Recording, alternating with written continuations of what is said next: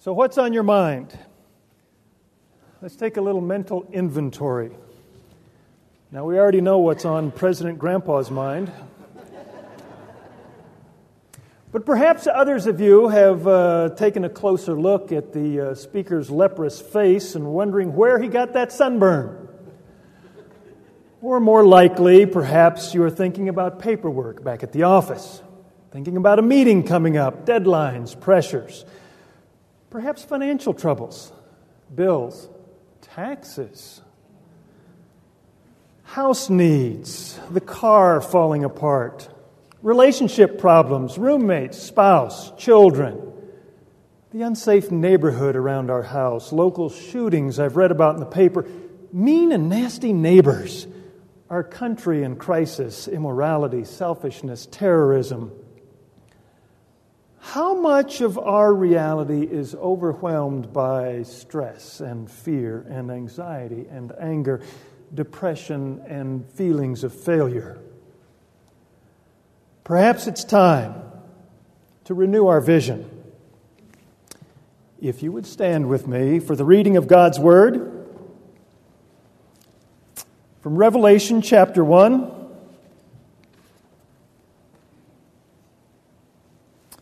Beginning at verse 9, Revelation 1, verse 9. I, John, your brother and fellow partaker in the tribulation and kingdom and perseverance which are in Jesus was on the island called Patmos because of the Word of God and the testimony of Jesus. I was in the Spirit on the Lord's day, and I heard behind me a loud voice, like the sound of a trumpet, saying, Write in a book what you see, and send it to the seven churches to Ephesus and to Smyrna, to Pergamum, Thyatira, to Sardis and Philadelphia and Laodicea. And I turned to see the voice that was speaking with me. And having turned, I saw seven golden lampstands. And in the midst of the lampstands, one like a son of man, clothed in a robe reaching to the feet, and girded across his breast with a golden girdle.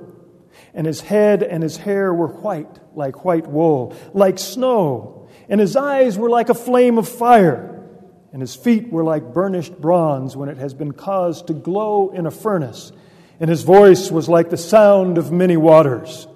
And in his right hand he held seven stars, and out of his mouth came a sharp two edged sword, and his face was like the sun shining in its strength. And when I saw him, I fell at his feet as a dead man. And he laid his right hand upon me, saying, Do not be afraid. I am the first and the last. I am the living one. I was dead, and behold, I am alive forevermore, and I have the keys of death and of Hades. Write therefore the things which you have seen, and the things which are, and the things which shall take place after these things. You may be seated.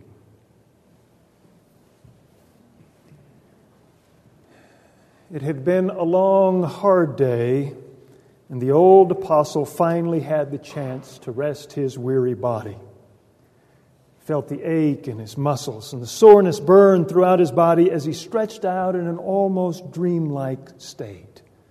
His mind quickly turned to the past. The last few decades had been filled with more wonder and turmoil than he had ever expected for his generation. He actually witnessed the presence of God's Messiah finally come to Israel. He had been a part of the close circle of followers who had lived with Jesus, the Christ, for the three years of his ministry on earth. He had been confused and bewildered and shocked, along with the others, when their Lord was crucified. And he was witness to the indescribable awe of the resurrection and ascension of Jesus. He was part of the birth and the growth of the church, which carried on Jesus' mission. The miracles, the conversions, the expansion of God's kingdom all took place before his very eyes. And now he and the rest of the new Christian movement were anxiously awaiting Christ's return to call believers home to glory in heaven. Suddenly, a sharp pain in his leg brought his thoughts back to reality. His glorious memories were all being threatened by the events of the present day. It seems everything had turned wrong. Persecution and oppression in various forms appeared to be destroying the church. Christians were losing faith and giving up the way of the gospel. The work of Christ appeared to be falling apart. Fear of the present reality struck the Apostle John full in the face. The vision of God's kingdom was fading from the eyes of believers everywhere. This imaginative description of a moment late in the life of the Apostle John reflects a genuine concern for the church. Loss of the vision of God's kingdom is a dangerous threat to the work of the Lord. The church was faced with this threat late in the first century, and in many ways, the contemporary church is faced with a similar threat now in the 21st century. As we seek to overcome such a threat, it may be helpful to recognize some of the reasons for our loss of vision. The crisis for the church at the end of the first century came in the form of persecution and oppression. By late in the first century, many of the apostles of Jesus had been killed as martyrs. John may have been the last one left of the original twelve when he was exiled on the island of Patmos, a small island in the Mediterranean where criminals were forced to do hard labor in a rock quarry. At the same time, Christians in Asia Minor were suffering oppression from a variety of sources. Some were being persecuted by those who were stirring up riots and leveling charges against Christians, which led to their arrest, imprisonment, and sometimes death. In addition, the Roman state viewed Christians with suspicion because of the violent disruptions of which they seemed to be in the center. And furthermore, the emperor himself was known for instigating persecution against Christians, and in fact, anyone who did not honor him. Domitian enforced emperor worship, demanding to be considered as though a god. Refusal to comply was considered treason, and Christians who refused to worship the emperor were subject to economic restrictions, loss of property, banishment, imprisonment, and death. Domitian didn't just single out Christians, but was known for a general reign of terror stemming from a warped personality and excessive arrogance. Imagine such a fearsome ruler with a great sword by his side as a constant threat to your well being. For the church, the result of this persecution was loss of the Christian vision. Pain, anxiety, and fear tended to occupy the minds of believers and exclude all other perceptions. The Christians of the late first century were losing hope and faith in God's glorious realm, which was supposed to be characterized by justice and righteousness and love. It's not hard to see a similar loss of vision within the church today. The circumstances are different than that of the first century, but the church is faced with a similar crisis. There are a number of reasons for loss of vision in the contemporary church. Events in our modern society can be said to reflect a general reign of terror of their own.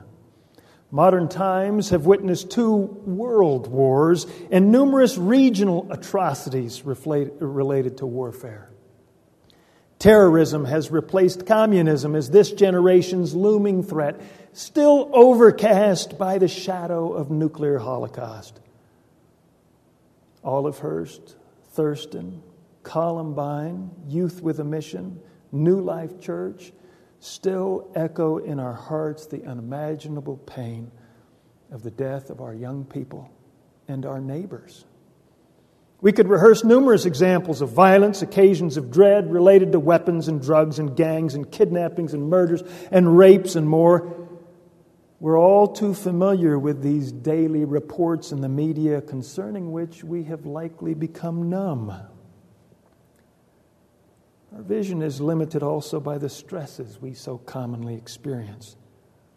There's never enough money, too many demands at work, too much strife and tension in our relationships, so we're in debt, we're experiencing heart attacks, far too many of our marriages are falling apart.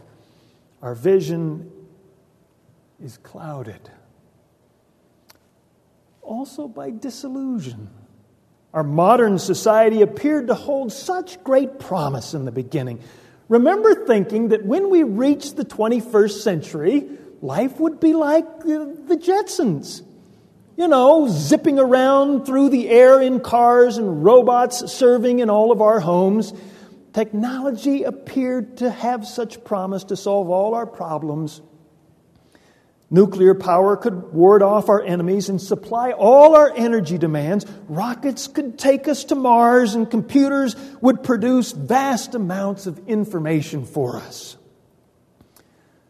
To our dismay, however, nuclear power threatens us with dangerous radiation. In the hands of terrorists, it's a horrifying threat. A rocket ship sent to Mars not too many years ago was actually lost in space. And tell me honestly, how many times have you pulled out your hair by the roots because of computer malfunctions? Yes, consider these great advantages of our modern technology. You can actually have breakfast in London, lunch in Paris, and luggage in Denver. As a result of the disillusionment of our modern world, we're said to be experiencing a postmodern society. This has only increased our need to regain vision in the church. Postmodernism is described as pluralistic, broadly inclusive. In relation to religion, postmodernism embraces every view imaginable. As a result, our country has experienced a resurgence of a variety of beliefs. For example, a trend which has been labeled a type of neo paganism has become popular. Not long ago, a news report in San Francisco told of a parent who was protesting to the school board because his elementary age child was being taught basic rituals of witchcraft in the public classroom. People are searching for truth. They're open to everything, including paganism, mysticism, neo Nazi practices, and so much more what could be seen as a great opportunity for the evangelistic mission of the church has become a source of confusion and frustration, violence, stress, disillusion, confusion. Only a few examples of the many obstacles which obstruct the vision of the church in the 21st century. When overwhelmed with stress or pain, it's a human tendency to develop tunnel vision. We tend to see our world in light of our problems. We begin to withdraw into the private worlds we have created for our comfort in order to escape the frightening reality which surrounds us. The reality of life which the first century Christians experienced was strife coming from their community and the deadly threat of a powerful emperor with a threatening sword by his side. Likewise, reality today is defined by our afflictions and stresses and fears. Like the recipients of the revelation to John, we need to hear a word from God which would expand our vision. The church needs to expand its vision of reality. One of the ways in which God addressed this need is through the inspiration of a new vision communicated in the book of Revelation. I want to emphasize that the visions in the book of Revelation are not just intended for those at the end of time. It is an image directed at every generation which needs to be reminded of the present reality of God's kingdom. Thus, the book of Revelation was just as significant, perhaps more so for the Christians of the first century, as it is for those today or at the end of time. Notice how the book is introduced. Chapter 4 of chapter 1, verse 4. John to the seven churches that are in Asia. Grace to you and peace from him who is, and who was, and who is to come, and from the seven spirits who are before his throne. This is addressed as a communication to seven churches in Asia Minor, not initially to churches in the 21st century. Thus, like the letters of the Apostle Paul, we're privileged to be reading someone else's inspired mail. Note the words of verse 9 in chapter 1 of Revelation once again. I, John, your brother and fellow partaker in the tribulation and kingdom and perseverance which are in Jesus, was on the island called Patmos because of the word of God and testimony of Jesus. John identifies himself as a fellow partaker in the tribulation. He was not referring here to some future end time tribulation about which we debate whether the rapture will take place before, during, or after. Rather, he's referring to the persecution of the first century, which he was experiencing firsthand on the island of Patmos.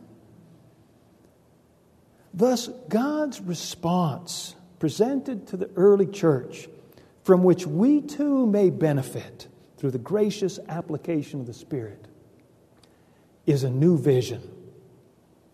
As I read the introduction of this vision once again, keep in mind the character of vision. Visions constitute communications which are intended to be seen. That's why the Greek term idou appears throughout the book of Revelation. This Greek particle is actually taken from an imperative form of the verb which means to see. So, 26 times throughout the 21 chapters of Revelation, John writes the command see, look. It's often translated in our English Bibles with the word behold. It's intended to cause the reader or the listener to look at what is being said. Consequently, as we often say of our children, Revelation is primarily intended to be seen and not heard. An illustration of this irony occurs in verse 12 of the first chapter. I turned to see the voice. We get concerned when people say they hear voices. And John's asking us to see a voice. So as I read our text again, I want you to see it, look at it. I turned to see the voice that was speaking with me. And having turned, I saw seven golden lampstands. And in the middle of the lampstands, one like a son of man, clothed in a robe reaching to the feet and girded across his breast with a golden girdle. And his head and his hair were white like wool, like snow. And his eyes were like a flame of fire and his feet were like burnished bronze when it has been caused to glow in a furnace, and his voice was like the sound of many waters. And in his right hand he held seven stars, and out of his mouth came a sharp two edged sword, and his face was like the sun shining in its strength. When I saw him, I fell at his feet as a dead man. And he laid his right hand upon me, saying, do not be afraid. I am the first and the last and the living one. I was dead. Behold, I am alive forevermore, and I have the keys of death and of Hades. Allow the vision to have its impact on your mind and your heart. Imagine a being dressed in a full robe with a golden sash, eyes flaming with fire, feet glowing as from a furnace, voice like a mighty ocean, and a large sword between his teeth.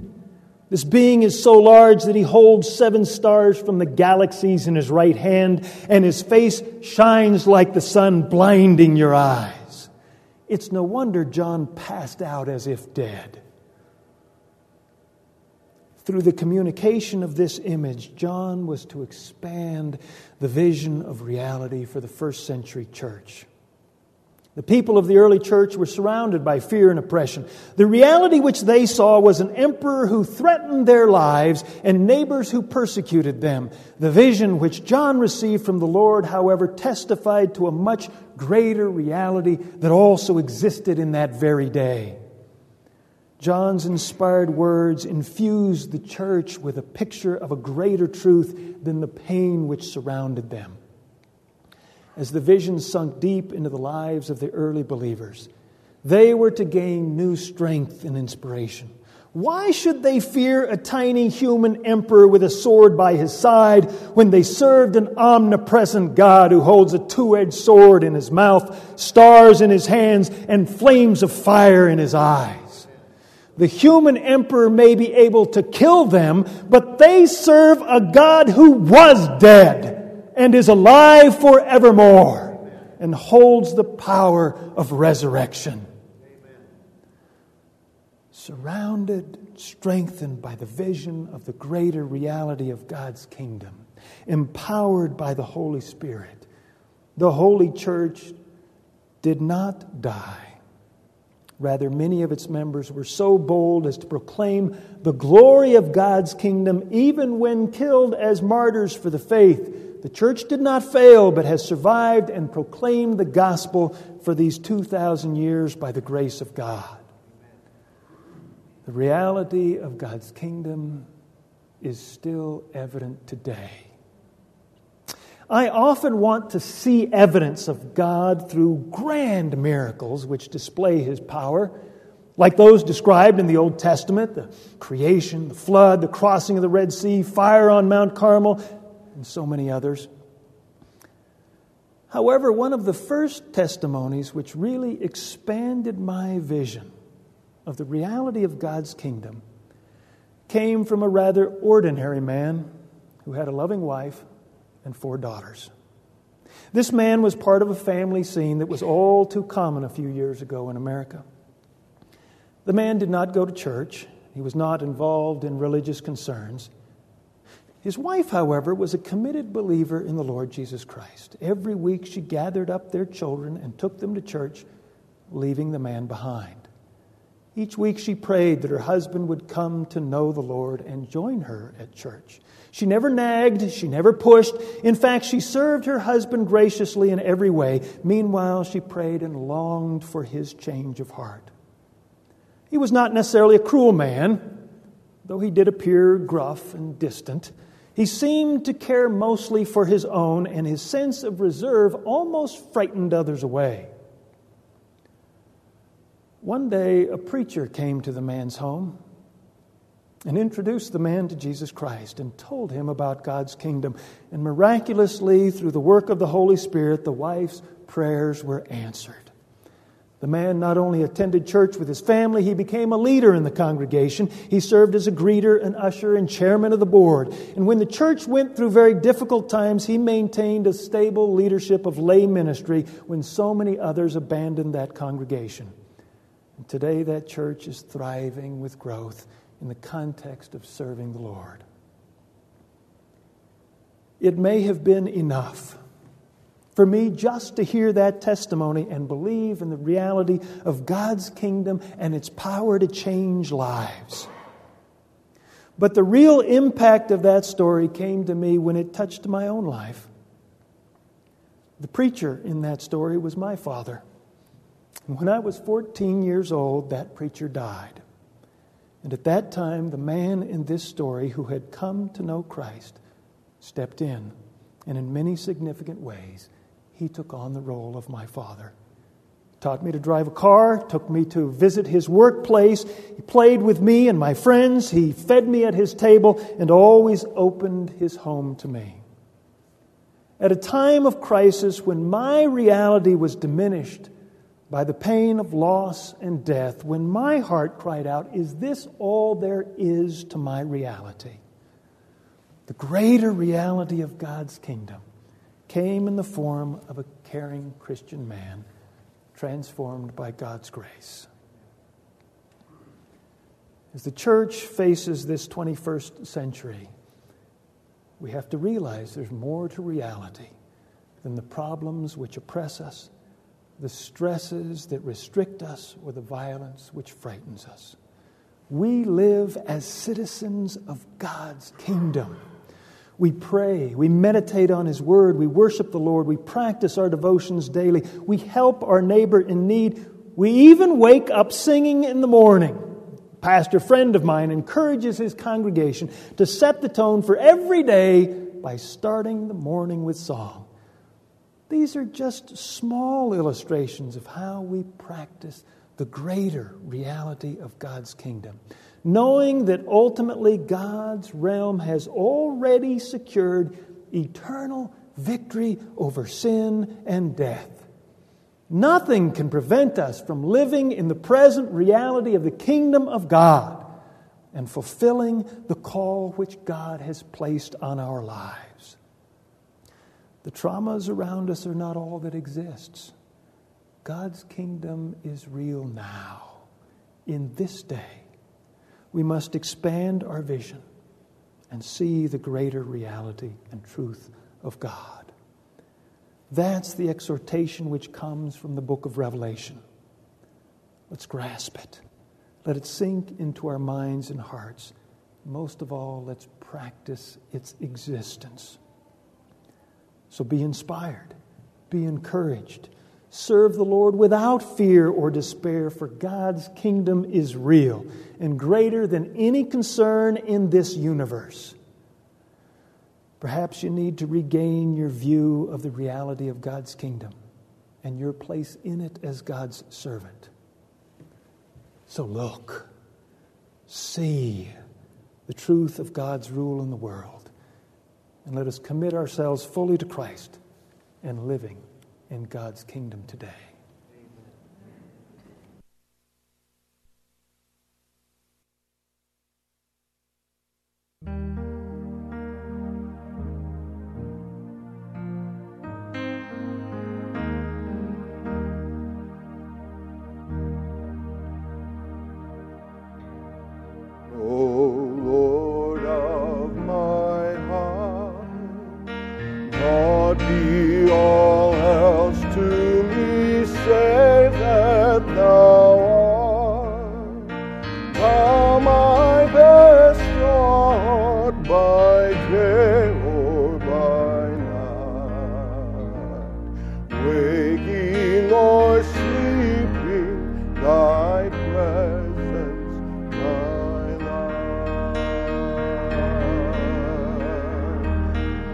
better standing.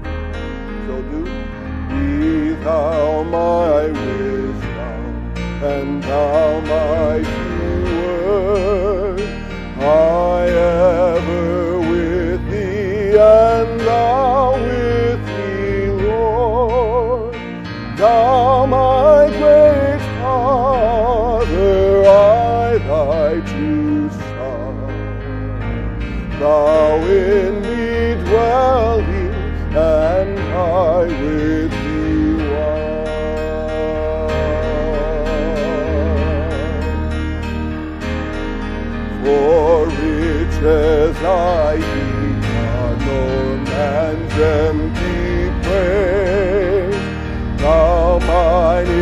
Inheritance now and always. Thou and thou only first in my heart. Thy King of heaven, my treasure thou art.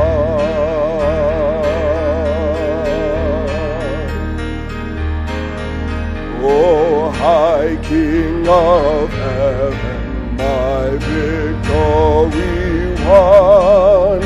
May I reach heaven's joys, bright heaven's sun. Heart